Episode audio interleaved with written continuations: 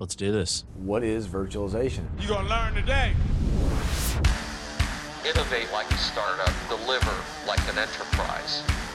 I hope you're coffeeed up and ready because it's going to be a great day.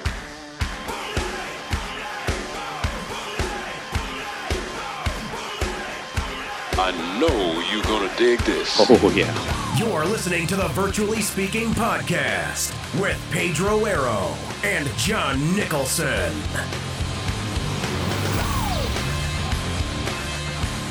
Good afternoon and welcome to the Virtually Speaking Podcast, episode number 205. My name is Pete Flecha, aka Pedro Arrow, and joining me once again is my good friend, Mr. John Nicholson. John, welcome back from Disney World, my friend. You know, it's uh it's good to be back, Pete. Um it was uh it was an interesting trip. Oh, yeah? Do tell. You know, I, I use the word trip and not vacation, and I feel like that that sums it up. So we'll leave it at that.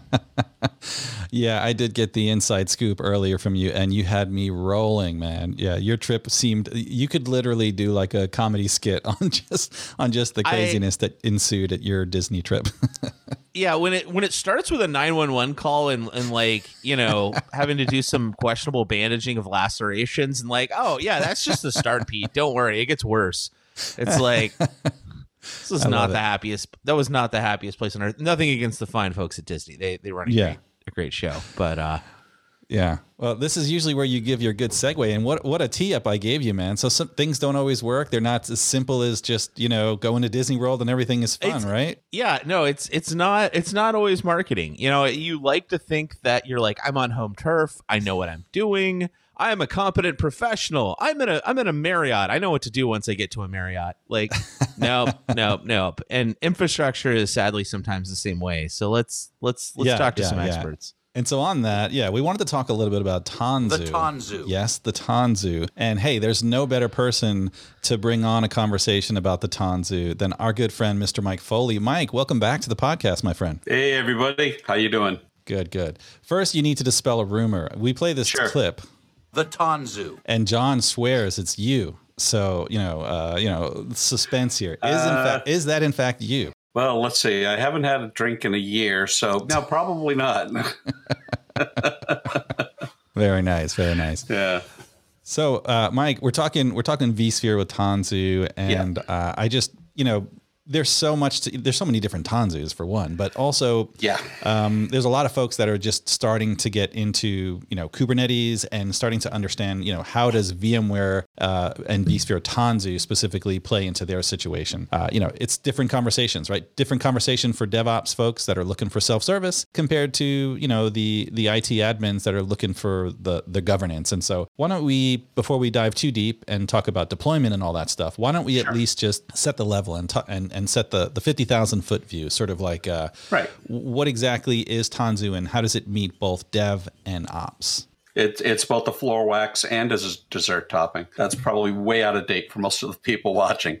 So uh, Tanzu is, a, is is an overall name, and there's primarily two products that you would be interested in: Tanzu Multi-Cloud and Tanzu uh, as part of vSphere, known as vSphere with Tanzu. Uh, these are also known as TKGM and TKGS, and TKGM is the multi-cloud version. So that's the the one that you're going to run. Uh, you could run it in Azure, you could run it in AWS, you could run it on prem. It's all and and has a long, rich history.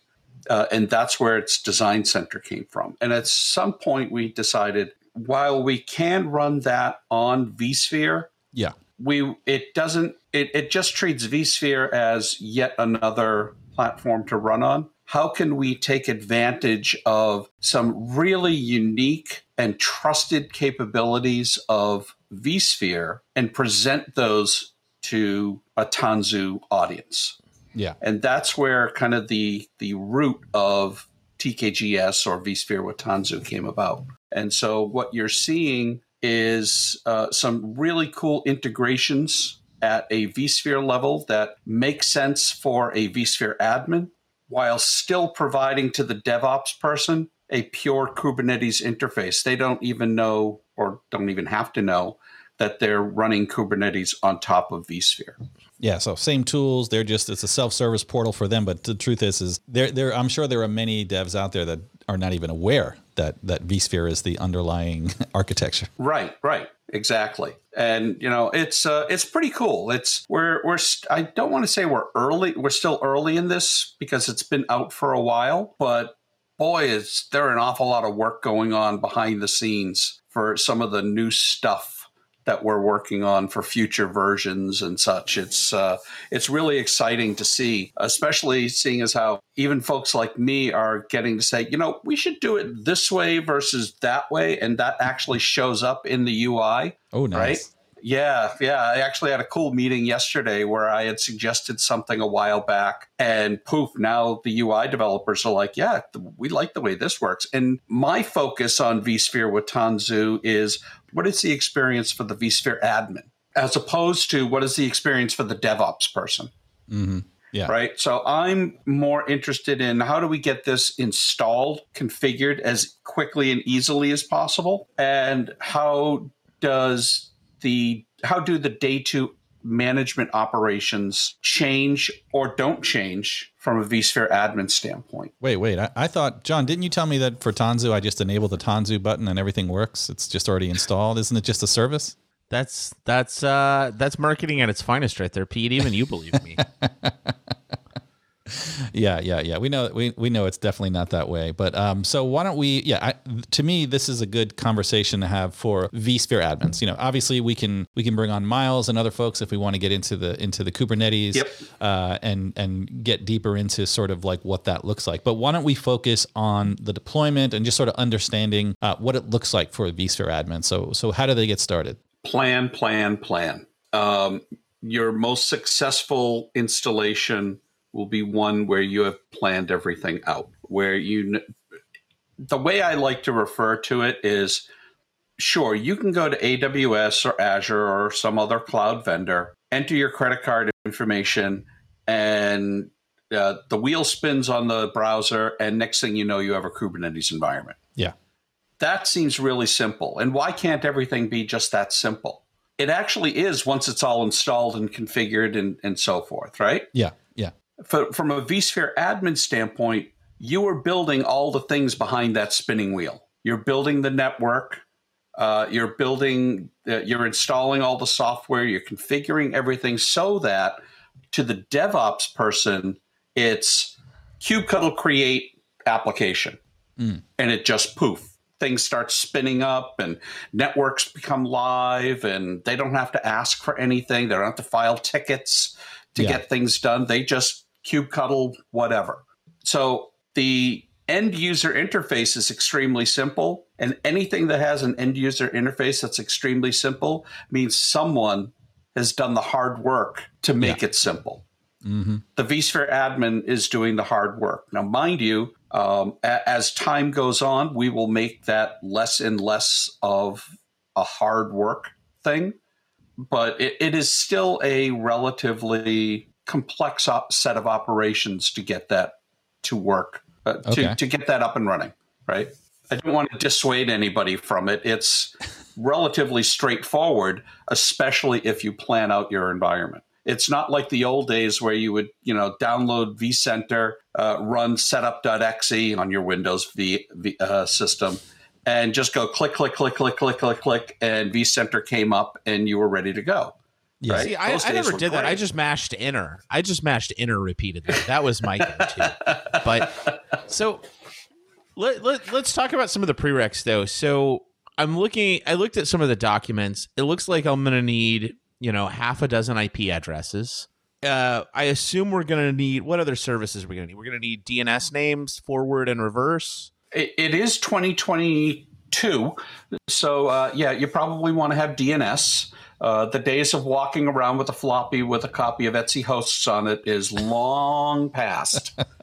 right? Yeah. Okay. Um, so, well, I, I bring up do... reverse because some people who do, you know, questionable stuff in home labs don't always remember to set up reverse DNS. So yeah, yeah. I mean, I I built I build my labs with an Active Directory and DNS and you know reverse lookups and NTP and all that other sort of stuff. I build all that infrastructure first before I go off and start So you, you mentioned other stuff. NTP, which time is weirdly important to me, and I obsess over it. Um, do, Yep. Is the clock source for the the management cluster is that coming through the hosts through VM tools, or do you actually have to specify NTP and setup? Do you remember? If if you recall, a couple a number of years ago, we started recommending that people use uh, native NTP rather than clicking the sync with your hosts.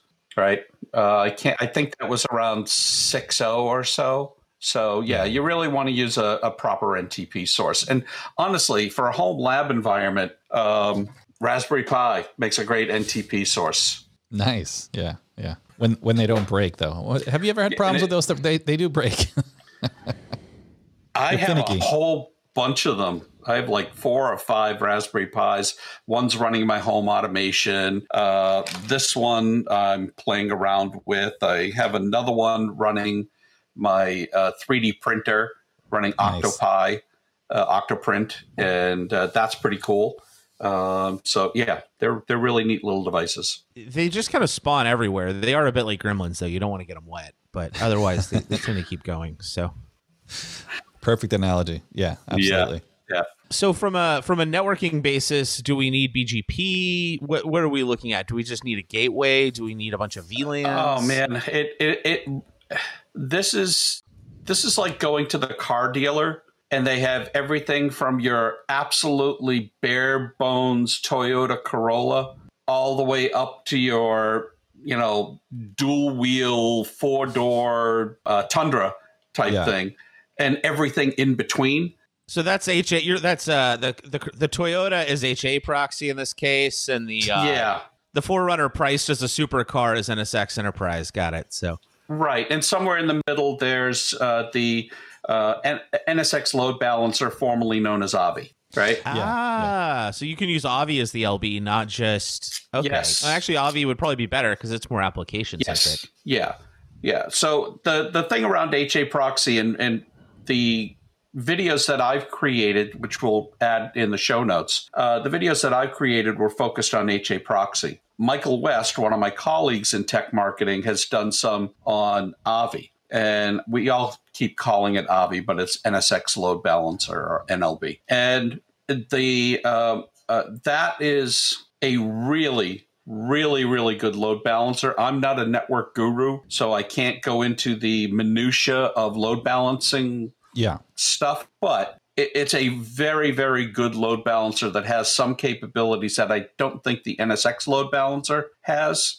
And you know we'll see how things progress around uh, the incorporation of avi and nsx native. So uh, i think that's Well, on, that's- on, on the list to do. It's nice that that exists though, because historically with load balancers, my experience is you went from basically things that were HA proxy with a UI to these boxes that cost 120,000 a piece and had this grow like glowing white light. Bo- both the two major brands had this that was so shockingly bright you could use it as your north star when you got lost in a data center. And Avi is this software, you know, package that doesn't require you buy these appliances, and and they were software first, API first sure and they they trend a lot later from a feature set on the scale of the latter well price you know from what i've seen of pricing tend to trend uh, to be a little more generous. So um, that looks like that makes sense. So if you're looking if you're just setting up a very basic lab or something maybe you still might go with the ha proxy. But if you want to do anything fancy any rewrites or um, application specific stuff go go straight to the Yeah, the, uh, and and, and also um, HA proxy is just one VM and it's very uh, low resource intensive. Whereas Avi, you're going to need more memory and and so forth. If you look in, I think William Lam's blog. Where he shows how to set up Avi with less CPUs and less memory. Um, obviously, that's a unsupported uh, configuration, but it will work up to you know a, for a home lab environment. But Okay. yeah, A- Avi. that was one of the that was a- one of the questions I had is yeah well, at what point does the home lab resource budget trick in but if I'll, I'll look to Williams article for that because I mean that is something you got to remember is I remember looking at the requirements saying this is a lot then I remembered a lot of those load balancers that existed those appliances that I made fun of that cost so much they had custom FPGA stuff running in them like they were not normal servers so Right. And you know, the thing is is um, uh, each one of the load balancers brings something to the table. Um, you can do HA proxy, but that means if I want to create, say, a second DevOps network, I have to manually go in and create a DV port group. And then I have to manually go in and configure HA proxy to use that new DV port group. And Whereas if I was doing there's no overlay. right, Yeah. and, and if I was to use um, NSX, all of that's automatic, right? The the end user gets to say kubectl create network, and NSX just does all the right stuff. Nice. And I believe Avi so- does the same thing as well. So So if I'm only ever going to have three port groups and three networks, and it's a single app with a dev test Yeah. that, I might do that. But if I want to go any fancier than that, I'm going to want some overlay networking and, and design for that up front. right, and your I- and I your level of bow on that. and your level of planning for that goes up exponentially. yeah. Yeah.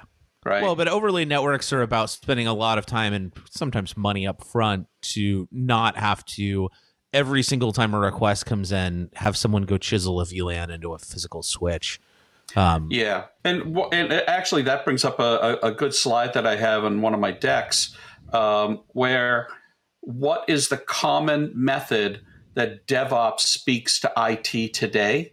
And in the middle, it's ServiceNow or the help desk ticketing system Yeah. right? Mhm. So DevOps says, "Hey, I need uh, a block of IPs, and they need to be accessible to the the internet so that our customers can do something." The response today is create a ticket, Yeah. right? Which then, in true DevOps fashion, they figure out some other way to just go use some other thing that can happen quicker, right? So someone they, pulls they out the credit the card, network. next thing they you know, you're deploy, doing cloud. yeah. Oh yeah, you that know, you're, too, do, you're doing hidden cloud. Yeah, that's a story as old as time. I, I know for a fact, you know, it takes a it's a lot quicker to order to get a VM back in the day, you know, you know, off of uh, the cloud than it would be to sit there and you know get a server from from IT if you're just trying to test something. Yeah, and yeah, so that story is definitely not Yeah. changed. It seems. I think we So- could probably call that crouching DevOps hidden cloud or something like that. ah, like I, that's a movie I'd watch. Um, so it it looks like kind of once you set it up, the first thing you need to do is create the, the, the first thing coming out is a namespace. Just reminding everyone what is an what is a vSphere namespace uh, for Tanzu? What does that do? the way the way I refer to it is is a resource pool on steroids or a resource pool with policies, right? So it's based on a resource pool. So when I create a namespace, a new resource pool is created in that for that namespace. And namespaces are a Kubernetes construct as a way to say, okay, um, Pete, you have your namespace, and John, you have your namespace, and you guys can go create your stuff within your namespace, and never the two shall cross over. A vSphere namespace takes advantage of the fact that we've been doing resource pools for what seems like a century. And it's something that vSphere admins are very uh, familiar with. So now they could say prod and dev or John and Pete re, uh, namespaces. And if Pete decides to uh, install something that takes up all the CPU, it's only taking up the resource pool that he's assigned to. It doesn't take away from John, Yeah. right? So this goes back to basic uh, Frank and Duncan HADRS rule books that I think you can still get for free online. And uh, there's your plug, Duncan. And um, by basing it on a resource pool, I gain that fun- that vSphere functionality. So there's that integration between Kubernetes and vSphere and vSphere with Tanzu that I don't necessarily have with other products. Yeah. And uh, when I see the namespace, it allows me to assign storage to that namespace, right? So I could say, okay, Pete, you're working on something that really needs all flash, so I'll give you an all flash data store or or what have you. Uh, John, you need both. You need spinning Rust and all flash, right? So I can I can assign those on a per namespace basis, and then I can also configure things like CPU and memory and so forth. Are What I those think policy based? Like, so you're Is that using and- storage and if policy so- SPBM? Oh, it is. Is it using SPBM? Yes, it's it's using SPBM, which Hmm. maps directly to a Kubernetes storage class. oh, nice. Right. So if I have an all flash SPBM in Kubernetes, YAML, you it's just specify all flash, class. Yeah. all flash storage class. Now, one of the things that uh, uh, I want to touch on before we dive in deeper is uh, when you install vSphere with Tanzu and you get it all up and running and, and everything's hunky dory, you're going to see some new VMs, and those are uh, supervisor cluster VMs. And those are three VMs that are actually running a version of Kubernetes. Now, some will say, yeah, but it's not an upstream compliant version of Kubernetes. That's true and it's not true. What it is is a version of Kubernetes where we've taken all of the best practices that upstream Kubernetes says you need to enable in, or disable in order to run production and already applied those. Mm. So it's not out of the box Kubernetes, it's Kubernetes that all the best practices have already been done. Oh, okay, nice. Well, right? but the key thing with the supervisor cluster, if my understanding is, it's kind of we don't generally talk about the supervisor cluster here, is because you, you don't actually ever run containers on the supervisor cluster. Right. Um, you're as a Right. it- there are ones that run there. There are you know load balance. There's other fu- they're VMware We're, containers, we're but it's, using it's kind of a to run Kubernetes. Yeah, yeah, yeah. Right? So we're using Kubernetes, the supervisor cluster, right, as an interface so the DevOps person can say, stand me up a Kubernetes cluster. And when it does that, the supervisor cluster will spin up a whole bunch of VMs that are running Kubernetes. Oh, okay. So each of you can have your own Kubernetes, fully upstream compliant Kubernetes cluster, which is just containers running on VMs running on vSphere. So you only have one supervisor cluster that manages all the Kubernetes yeah. clusters that you create. Right. Got and it. the DevOps folks don't need vCenter access to do any of this. They're logging in directly into the supervisor cluster. So on the namespace, one of the other policies is I can say, John, you have full permission, and Pete, you have read permission or you know uh, read only type permission. What that means is John can kick off new workloads. Pete, you can only use the workloads that John has already created. So from a DevOps team, you. from an from a de- just saw her last night on TV. Uh, from a DevOps standpoint, John could be the lead DevOps person, and Pete and a whole bunch of other people could be the programmers or the uh, testers or whatever in that group. They don't need to create new things; they're just using stuff that John's already created. Understood. All right. So, so just to be clear, each namespace is going to build out its own cluster in that case, right? That's how the isolation works.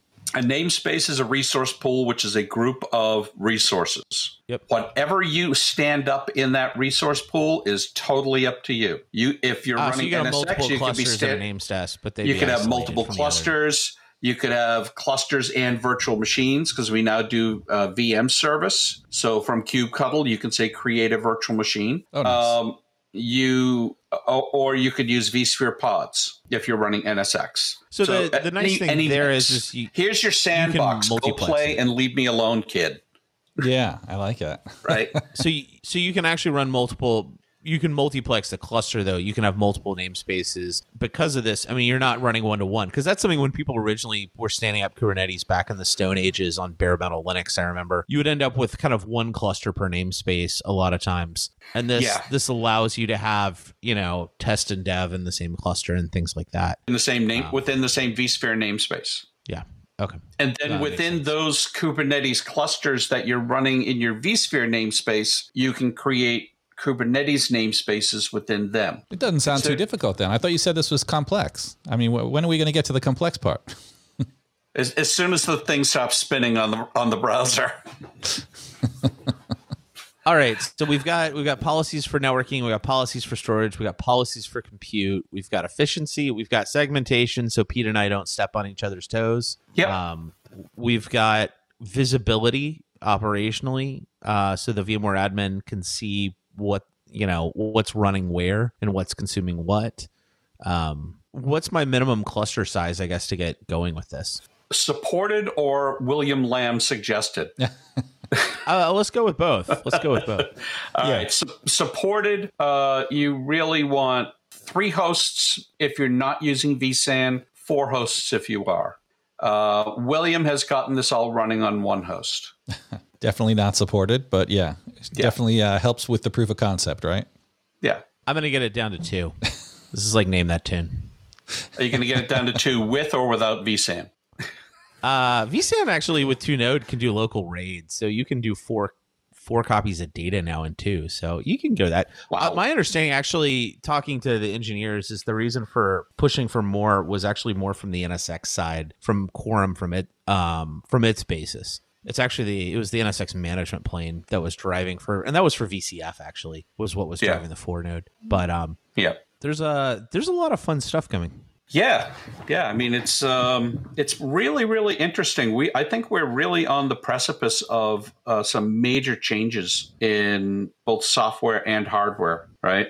Oh yeah, that's for sure. Yeah. That's stuff we can share about you know on on this podcast, but definitely some really interesting stuff coming very soon. Um, exactly. And so I'm definitely going to leave links uh, on the show notes of this podcast uh, for folks that are doing deployment, things to consider, things to architect. Uh, but I'm, I am curious, um, what are some of, because I know you've deployed it a million times. So it, what are some of the things that uh, that you think are, are probably the most common either questions or mistakes that people make when they start to plan and deploy this? Um, probably the biggest challenges I had when I first got thrown into the uh, frying pan was figuring out CIDRs and all the, the the network IP ranges and IP ranges versus CIDRs, and some are used here and some are used there, and it, it was all very very confusing in the show notes, you'll have links to my um, where I take my vSphere with Tanzu quick start guide and essentially converted it to a series of three to five minute long YouTube videos where I do step by step by step. And in one of those videos, I explain all of the networking using, I have, uh, you know, essentially uh, 256 numbers and I'm using colors to section out and say, okay, this CIDR equals this range, and this CIDR equals this range. And it really, me going through the exercise of creating that burned it into my brain how it needs to be done properly. Yeah. And uh, I- would say the biggest pain point that many customers were having early on in this process was the networking, right? Uh, making making sure that they're using everything uh, properly and that they're putting in the pro- appropriate DNS names, the appropriate gateways, the appropriate ranges, the appropriate CIDRs. Rather complex because you're talking about a whole bunch of different things, right? It's um, and whether or not things need to be routable, and uh, yeah, it, I'd say network is probably the biggest thing. Interesting, because I've done a lot of work with uh, with uh, vSphere with Tanzu um, w- w- with vSAN, and uh, it- it's interesting because for us, we just deploy it from our Nimbus environment, and it just Right. appears. You know, and it's such a wonderful thing. Like I just, I say, okay, I want to, you know, I want a cluster. I just boom, everything's done. Supervisor cluster's already deployed. Everything's already enabled. I can just start using it right away. So yeah, it seems like it's very possible to uh, to make this a simple process, but there's still obviously from a vSphere administrator who wants to have a lot more control over their environment, wants to have governance uh, over whether it's you know resources and storage and things like that. There's obviously uh, there's a lot of considerations to standing this up. Yeah, and you know the thing is, standing it up for a lab doesn't necessarily mean you should. Mind you, you could, but doesn't necessarily mean you should then take that lab and roll it out into production. yeah, sure. right? The lab is there for you to get comfortable with the the concepts and so forth. Then you have to go through a second round of planning for how am I going to do this in production, right. right? Yeah. Um, in my quick start guide, you will see a bunch of chunks of PowerCLI code that I wrote to help set up vSphere to do all the stuff because you have to set up some SPBM policies. Uh, you have to set up uh, content library. You have to set up a whole bunch of other bits and pieces. And you know, as as you well know, sometimes setting those things up can take a fair amount of time in the GUI, and you you fat finger something, and poof, you're done, Mhm. right? Yeah. um, I found by committing it to code meant the fat I, I lowered the amount of fat fingering opportunities and if i screwed something up oh i didn't do that policy right delete fix the code rerun the code comes right up Nice. Right. Yeah. uh, especially for lab environments you would take these chunks of code and say okay uh, this is how i'm going to set things up and like for, Nim- for for our nimbus environment i'm actually doing that as well Very cool. Yeah. So I know I know you also did some, uh, and I will leave as we mentioned links in the show notes uh, to Yep. those documents, to those guides. Um, You also did a whole series called Quick Bites, which I found pretty interesting. Like Yeah. you took little pieces of the, you know, John said, "What's a namespace?" You know, like help us understand that. Help Yeah. us understand these various pieces. I know that you uh, you basically broke down a whole series of, uh, you know, answers to all these important questions, and so uh, I'm going to leave links to those as well. Yeah, I mean, it's um, like I said, no episode. I think the longest episode is four minutes and 55 seconds, Perfect. right? and so they're all in bite sized chunks.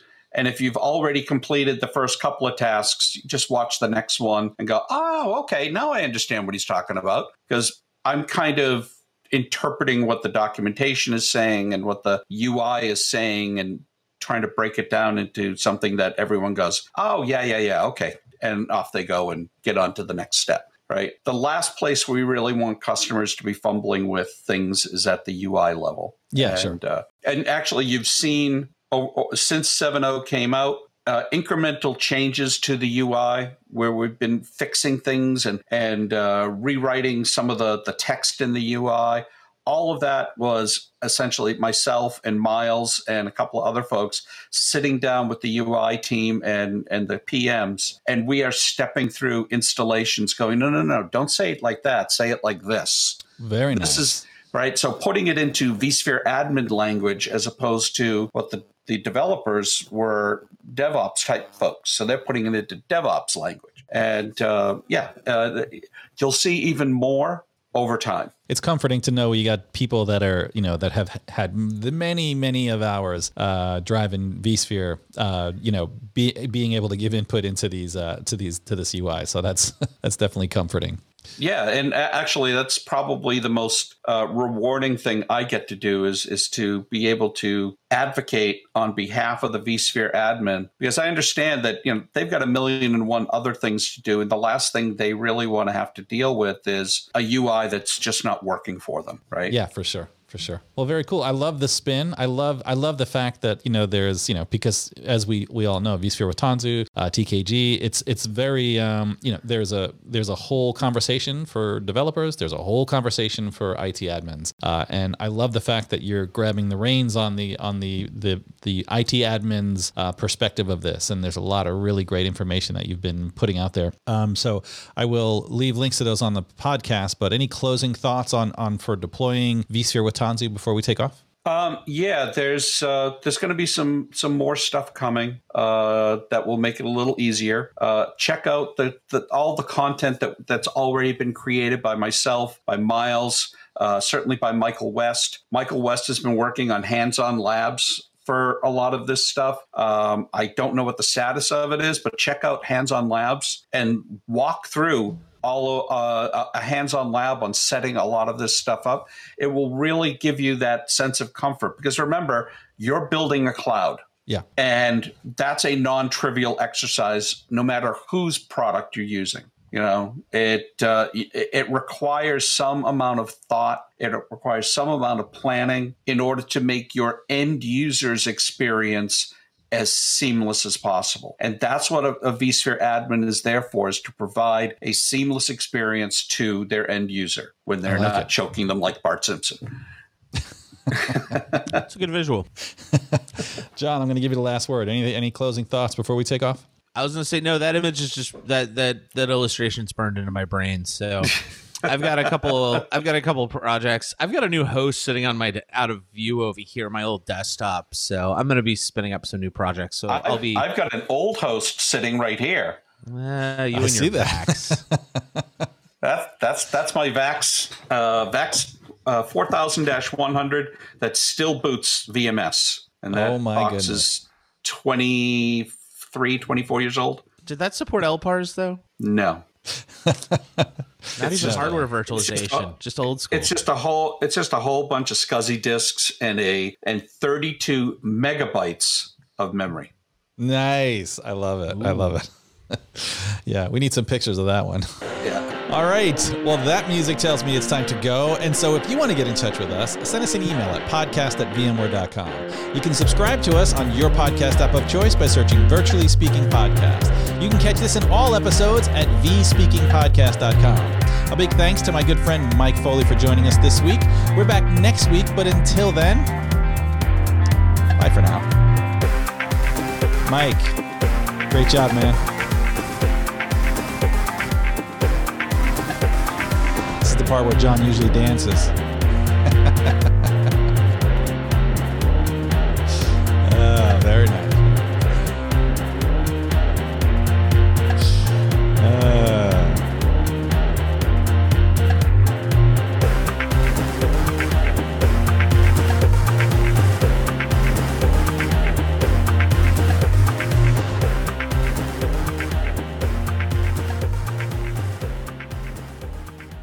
Enough of this jibber jabber.